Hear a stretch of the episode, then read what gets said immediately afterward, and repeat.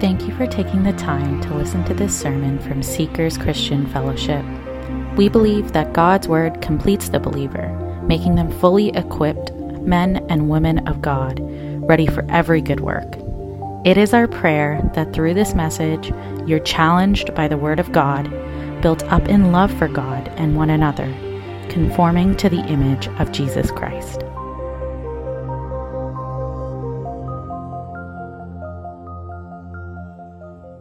Church family, it's a pleasure for me to be back with you. Um, this is a regular rotation that uh, Pastor Ronald and the um, elders have asked that I would take on, and it's such a pleasure for me to open the scriptures with you this morning. We're, we're going to be looking at the text that Pastor Ronald um, just read, and it's my pleasure, first, as we've opened and marked that place, to um, just lead you again in prayer. It's just one of the customs I particularly like as we approach God's Word um, to lead you one more time in adoring Him and asking for His enlightenment through the Spirit. Father, I'm praying that the words of my mouth and the reflection, the meditation, the thoughtful processing by your people will glorify you.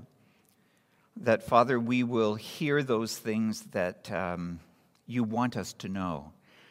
That you would take out of your word, as it were, treasures, uh, jewels, and gems uh, that we really need to hide within our own heart, to take in as treasure to our own life, to treat like bread that is going to nourish us, and light that is going to direct us, and hope that is going to comfort us, and truth that is going to challenge us, all according to our need and all by your plan and purpose, so that we are conformed more into the likeness of your Son, walking in the light as he is in the light knowing not only that we are forgiven for sins of the past, but we are being matured, developed, prepared, sanctified, the scripture says, set apart for you by how we respond to your truth as we embrace it, receive it, feast on it, apply it, practice it.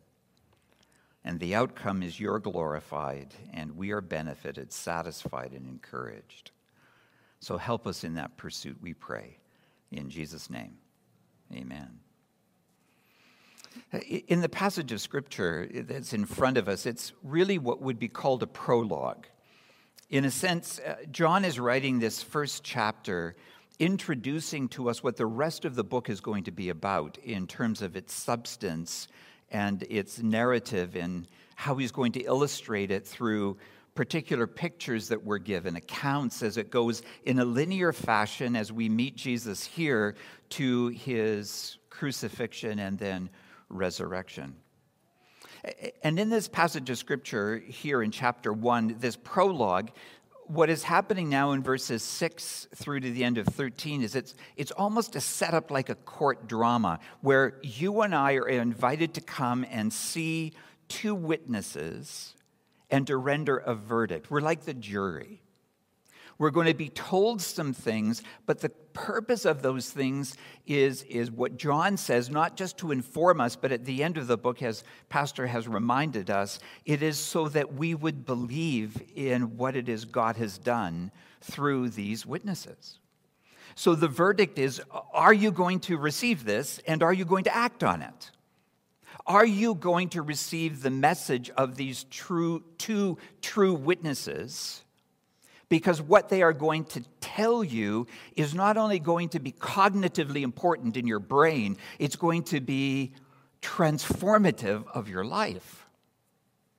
Because it is going to ask you to make a decision that is, of course, mental, mind, cognitive, but it is more like a marriage, as it were, that you realize you're not just answering a few questions that someone is asking you as you unite. You are making a promise to journey through life based on your decision.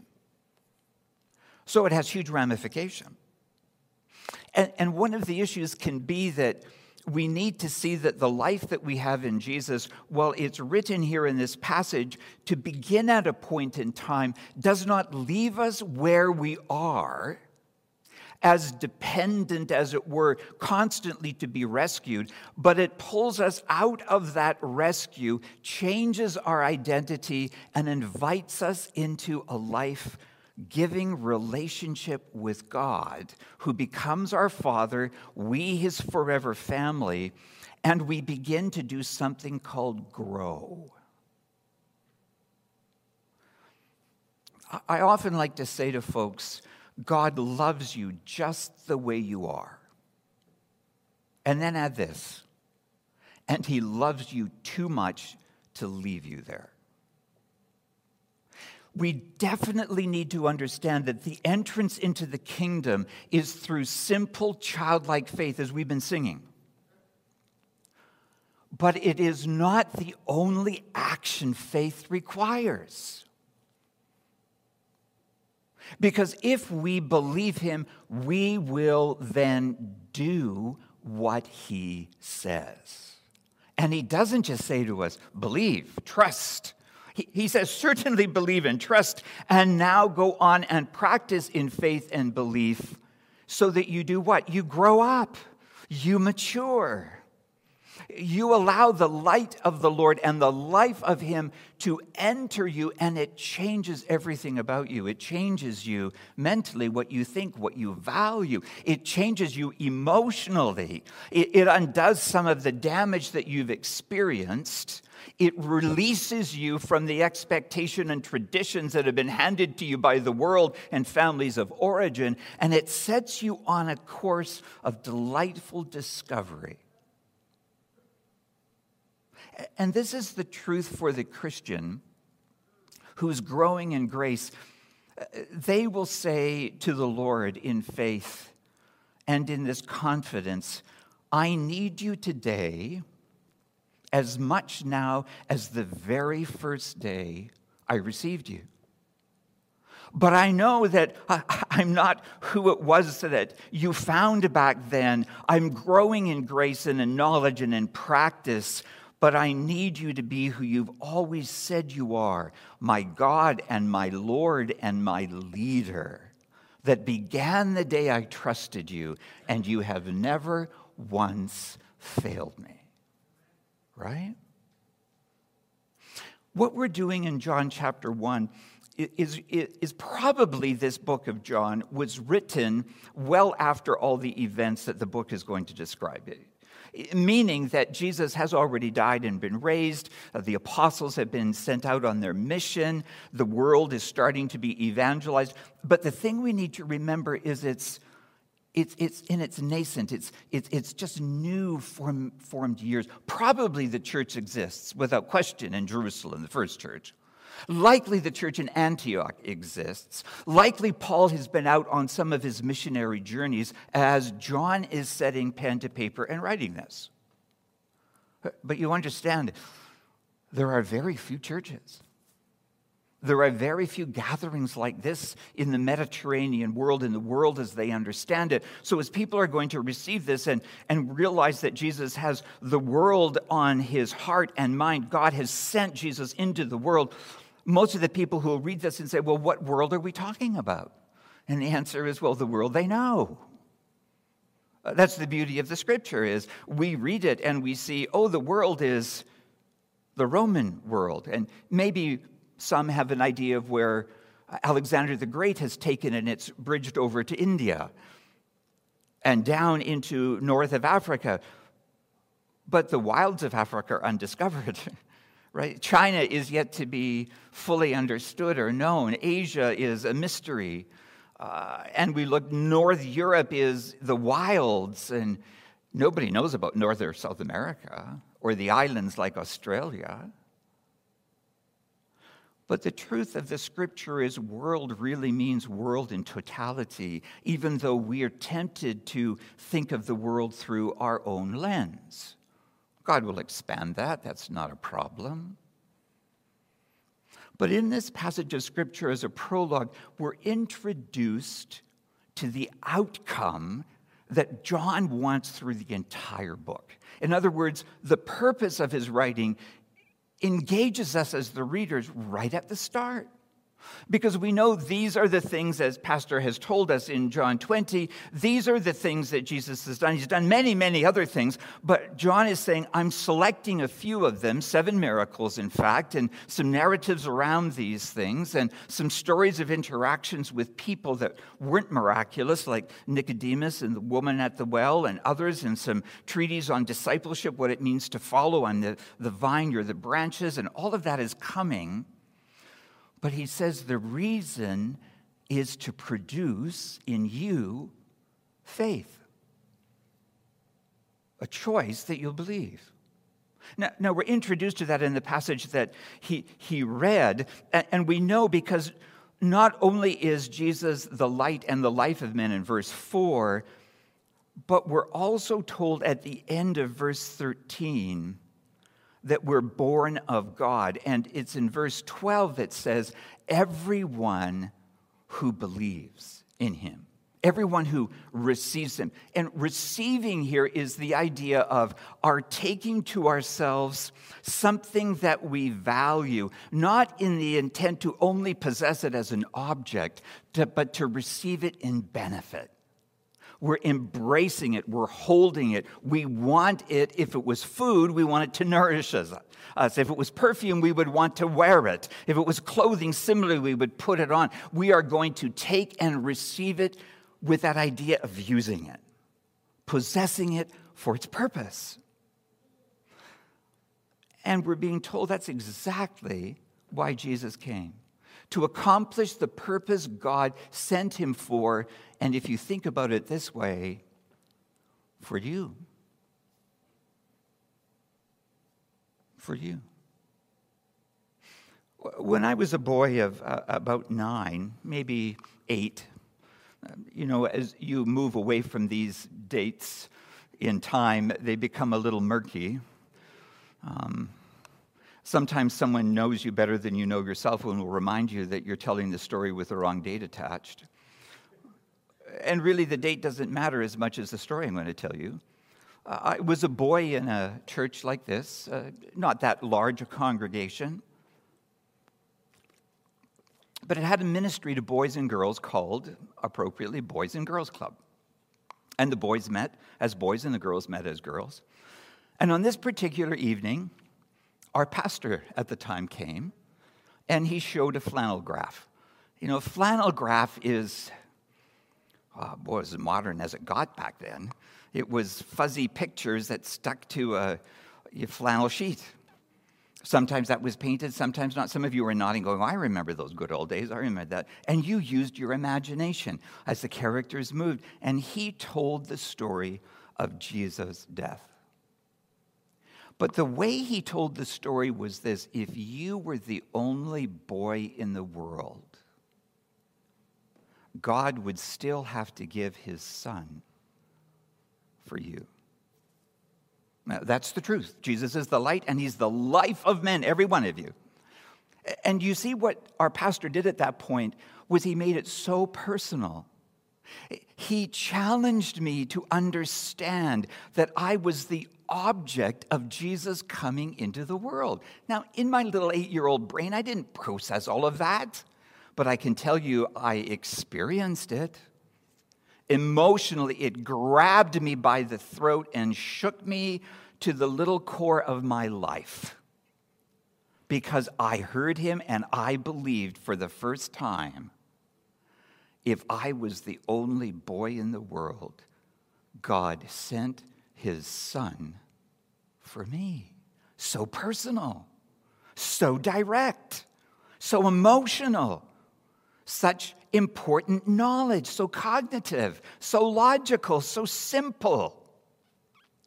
And then he said, Now, any of you who want to know how to receive the life that Jesus Christ died to give you, that God wanted you to have, come up to my office and talk with me. Well, I think the office might have been out of the basement of the building we were in, a climb of 15 stairs. I thought it looked like 150 because I realized the conviction of my state that I was without life and without help and without hope was really on my shoulders. And I was shaking. Little eight year old, I was really affected. And I knocked on his door and he asked me to come in, and I came in, and I think the room was like 80 feet square. I've gone back and seen it, it's uh, less than eight feet square. But all of the impact of the import of the decision that you're making rested on my heart.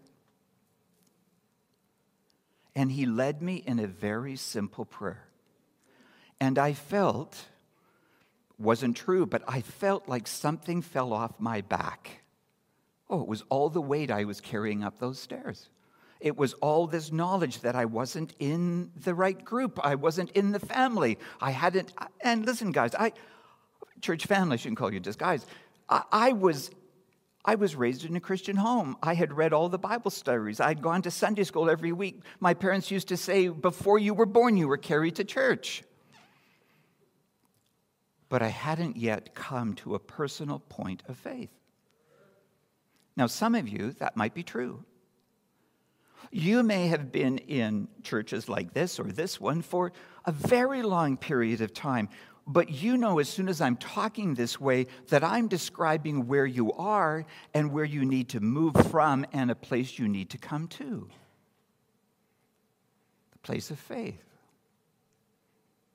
And these verses may well be the invitation that you've been waiting for because you are being asked, along with all of us that are listening and studying today, you are being asked to become a jury and listen to the evidence that two key witnesses are going to present.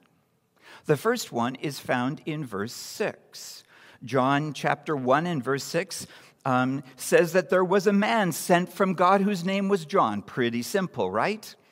Now, this book, as I'm saying, was written after the fact, and everyone would have known as they read this, he's talking about John the Baptist, not John the writer, but John the Baptist. It can get a little confusing when you just have these Johns coming in and out. Now, who's he talking about? Well, what's clear is the context makes it clear. Because John the Apostle would say, Well, I was sent from God, but not as I'm writing this. I'm writing this now because I was sent by God, but I wasn't sent knowing it from the beginning. If I was sent by God that way, I would have been looking for Jesus, but it was Jesus who came looking for me. Whereas John knew from the time he was raised through his parents that he was appointed by God. He was told the story. Uh, he had a rather miraculous conception himself. He was born by a woman who was beyond childbearing, and his father was made mute and dumb until he was born. I mean, there were some miracles around it, and those would have been told not only by his parents, but by all the family that knew him. So there was a man sent by God powerful. We know who this is. It's John. It's John the Baptist. And he came as a witness to testify concerning the light, so that through him all men might believe. Believe what? Well, believe the message that John is giving, but also the, the, the meta message that's over it, because this is what John did. He, he, was a, he was an amazing prophet. And he spoke in an area of the wilderness down near Jordan, whether he was an east sider up the Jordan Valley, sort of towards Jordan itself these days, or whether he was on the west bank over closer, we, we don't really know. But what we know is he was a celebrity prophet. He was an unusual guy, and people came out to see him because he wore really rough clothing made of camel hair. I don't know if you've ever walked on a camel hair uh, carpet, but it's tough. And he ate something called locusts, which are grasshoppers, insects, and honey. Not my prefer, preferred diet, to be honest. I'm, I'm not really into crunchy insects. Insects at all. Uh, in my experience, I've eaten a few things that creeped and crawled. You know, the palme worm in Africa, I just popped one in to say I'd done it. Uh, and I, I was hoping to keep it down. You know, it has a yo yo effect for a while there just because you're not used to eating these things. But here, this was his diet, so he was a little unusual, and people came. But I'll tell you really why he came was not just because he was unusual and lived in the desert and sort of this wandering holy man. His message was gripping. He was speaking with the authority of God, and he was saying to people, God is on the move. He's doing something in our day. Get ready for the deliverer. And you are not ready. You are in your sin. You need to confess and get right with God and start fresh with a baptism of repentance and renewal. That's what he preached. And thousands came. Religious leaders came. Rank and file came. They came in crowds to hear John and to be baptized by him in preparation for what God was going to do. Amazing. Amazing. The second thing that John was to do was to identify and recognize the deliverer when he came. And so on one particular day, we're going to read it later in the book. John is there and Jesus is there. And he says, Behold, the man of God, the Lamb of God, who takes away the sin of the world. He fingered him, he pointed him out. He said, This is the guy. And some of his own disciples, people who had been following John, stopped and followed Jesus. And people were actually questioning him. And we hear in the book, he ultimately comes to this amazing statement He must increase, I must decrease. So the question is Was John a faithful witness? Did he do what God said he should do? And the answer is, yeah, yeah, he did it. He lived unto God. He declared the message. He prepared the people, and he identified Jesus as the Lamb of God. First witness. This is the one that God has sent. And you need to believe him because I am not the light, but he is the light. I've helped you get ready, but he gives you life. And so there's the first witness. And you've listened to him. I am not the light. God has given me a position of prominence. God has given me a position of influence. But I want to use all those things to tell you Jesus is the one to follow. So, did they? Well, you're going to find out in the rest of the book. Because here's the stealer, the spoiler. If you don't want to hear, close your ears. Not so much. As a matter of fact, one of the leaders, and it didn't create a huge re- rebellion, is going to chop off his head. It's an awful account. So now we need to meet the second witness. So we have this powerful prophet who preached to the crowds, John the Baptist, and we read in this gospel he was a trailblazer. He made the people ready. And we read that the majority of the people who were baptized did not accept Jesus as the promised Messiah, but they turned away from him. It's a shock, actually. Because we see the lengths to which God went and the miracles that were around his birth and the amazing testimony of the man's life. And the people look at it and go, mm, not so much. Now, I want to put a pin in that and just say this to you. This reveals something about the nature of God that is remarkable and should pause you in your tracks. He's remarkably gentle, incredibly patient he will let you choose. Think about that. Really? Really?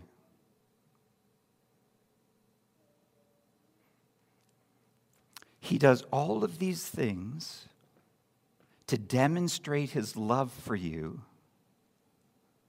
and wants you to respond in the same love rather than make you believe without the engagement of your will. No, he wants a different kind of relationship.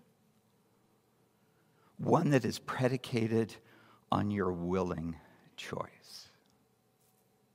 Amazing, isn't it? It's the nature of God that He's in this to win you and to woo you and to walk with you. Because this is the thing that impacts me, and I've learned to say this in other contexts. What you win people with is what you win them to. And he wins you to a life of love, not to a life of rules and regulation. If you adopt rule and regulation, it is because you choose to love him, but rule and regulation never increases your love.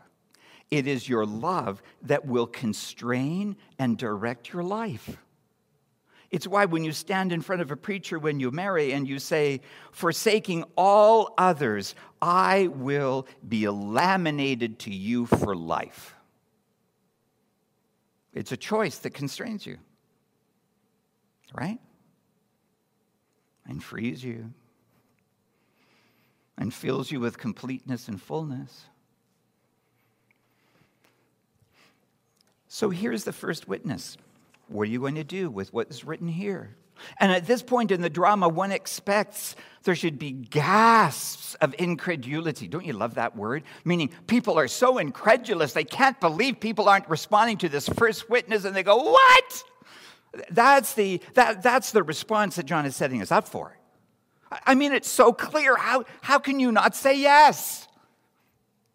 Well, as you meet people in the gospel, you'll discover all kinds of reasons they don't say yes power, control, independence, indifference, right?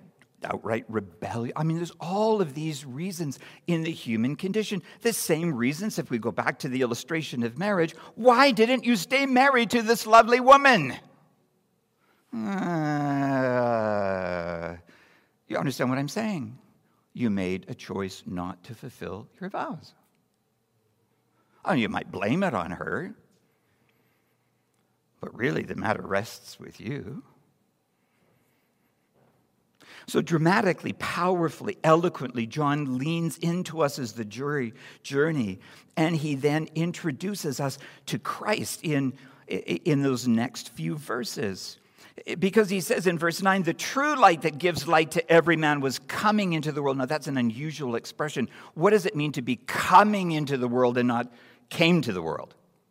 What, what is this sort of long journey? Well, the issue is what we're going to discover in the rest of the gospel is that there's controversy about Jesus. He's arrived, he's present, he's demonstrating, he's witnessing, and yet people are standing back. And we're going to hear some more drama of that in just a moment as we, we unpack this. So we're introduced to this new witness, the one who gives light to every man. And verse 10 He was in the world, and though the world was made through him, the world did not recognize him. Big gasp. What? It begs when you say this, it's so, so bald and plain and, and right in front of you. The world maker came to the planet that he designed and that he made and he sustains, and the very creatures he made went, No, I don't think so. Yes, that's, that's it. They turned their back on him. So you see how this prologue is introducing us to the controversy we're going to read and the division that's around Jesus, that he's such a polarizing central figure, that he's come, he's come as life, he's come to out of love, he's come to sacrifice himself, and we have all of humanity, including everything that he's made, crossing their arms, sitting back and going, Well, I don't think I'm really persuaded. No, it's even worse. It comes down to an even deeper point because he says in the next verse, as you read it, he came to that which was his own, meaning Israel, the chosen people, the people of the covenant of the Old Testament. All of the journey, all of the provision, all of the miracles, all of the endurance, all of the patience, all of the persistence, all of the benefit.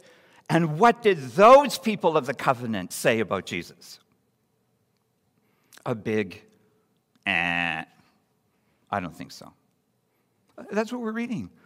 He came to his own. The very people who have the scripture, the very people who know what it is because they continue to keep the festivals, they keep the Passover.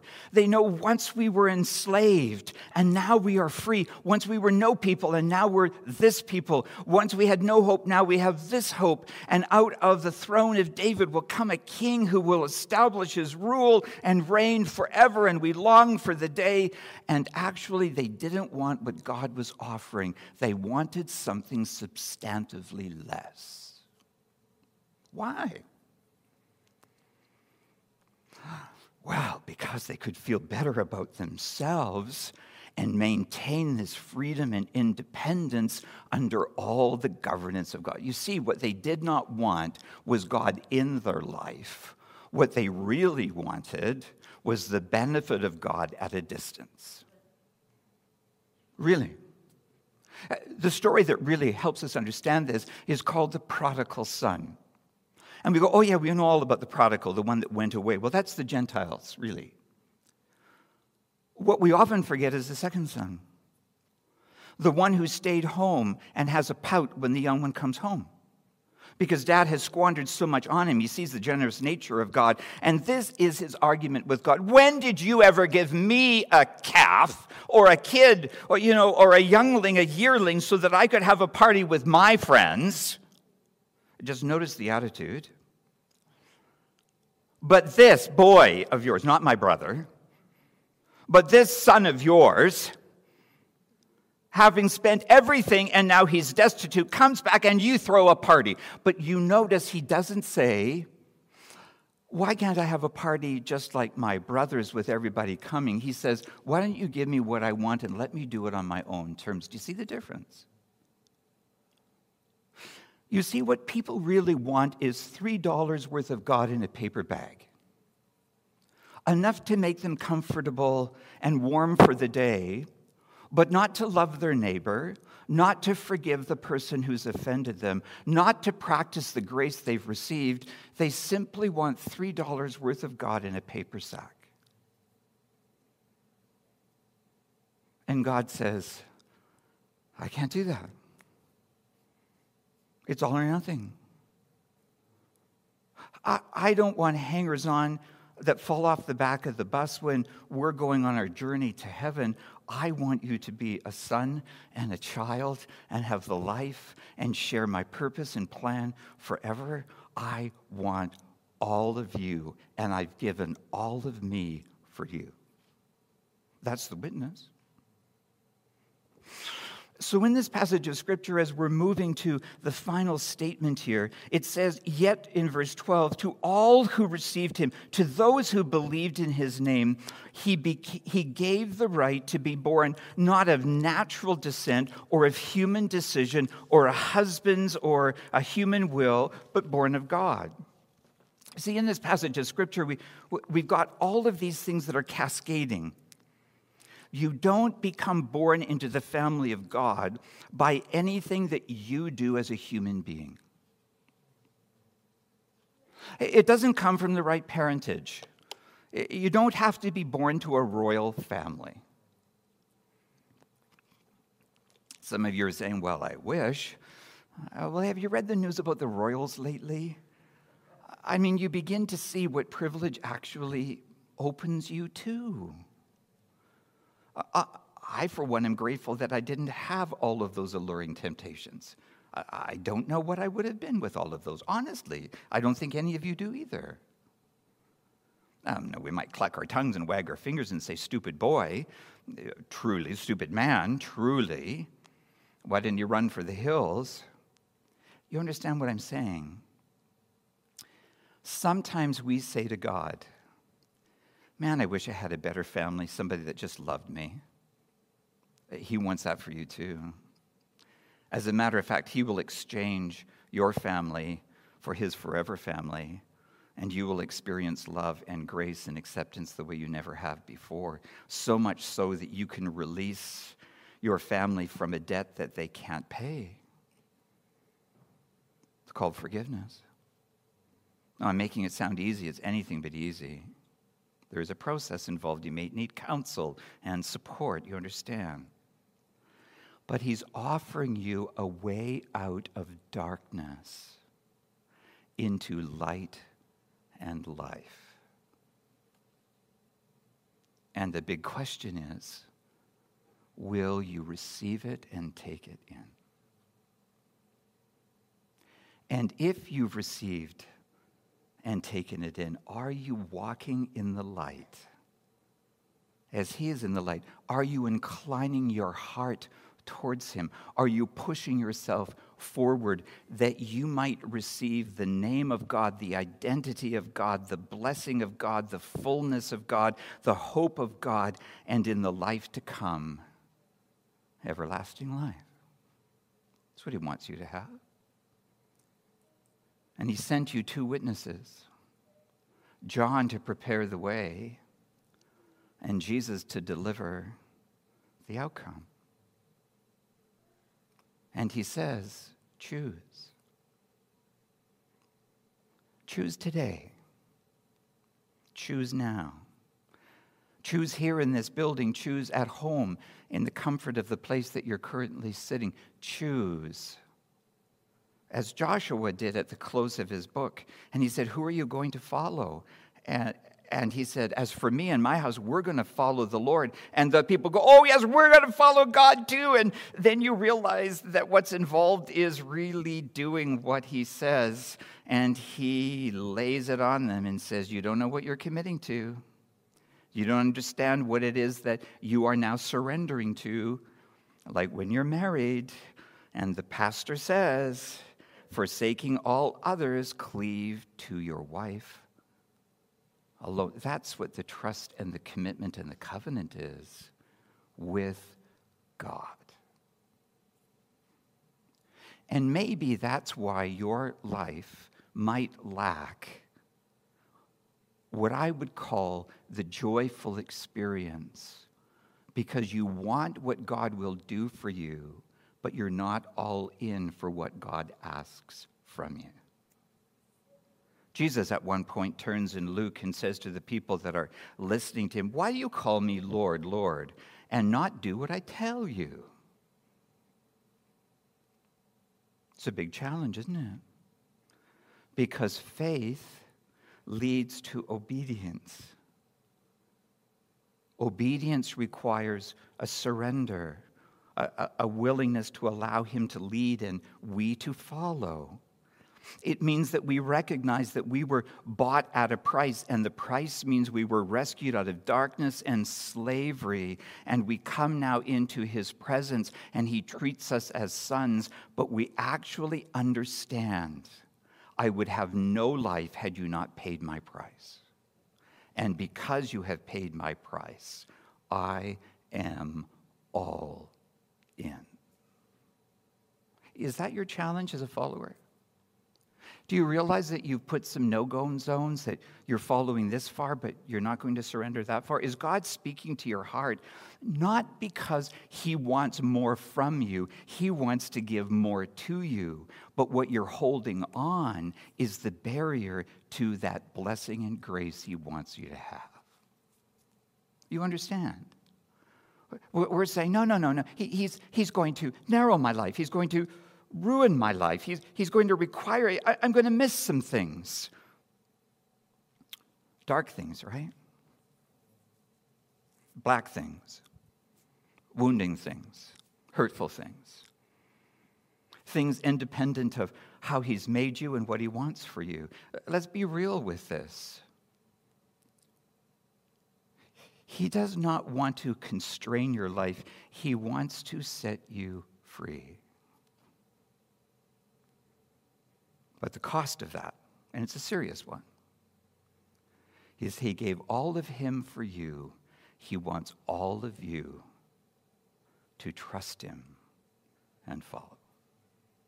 You understand the challenge I've laid before you. You understand the two witnesses that are standing in front of you one who has prepared the way, the other who is the way. And he's saying to us today choose.